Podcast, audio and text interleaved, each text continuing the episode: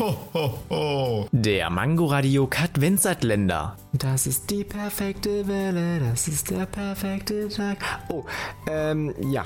Reden wir mal über dieses Lied, denn es hat mehr Geschichte, als man denkt. Also ich rede diesmal nicht von der Entstehung, sondern vom Verbot. Denn am 26. Dezember 2004 war kurz nach Mitternacht ein Erdbeben in Asien, was eine extreme Flutkatastrophe zur Folge hatte. Kurz darauf reagierten die meisten Radiosender auf dieses Geschehen und nahmen kurz darauf das Lied Perfekte Welle aus dem Repertoire. Auch die Band selbst unterstützte diese Entscheidung. Mittlerweile wird dieses Lied natürlich wieder im Radio gespielt.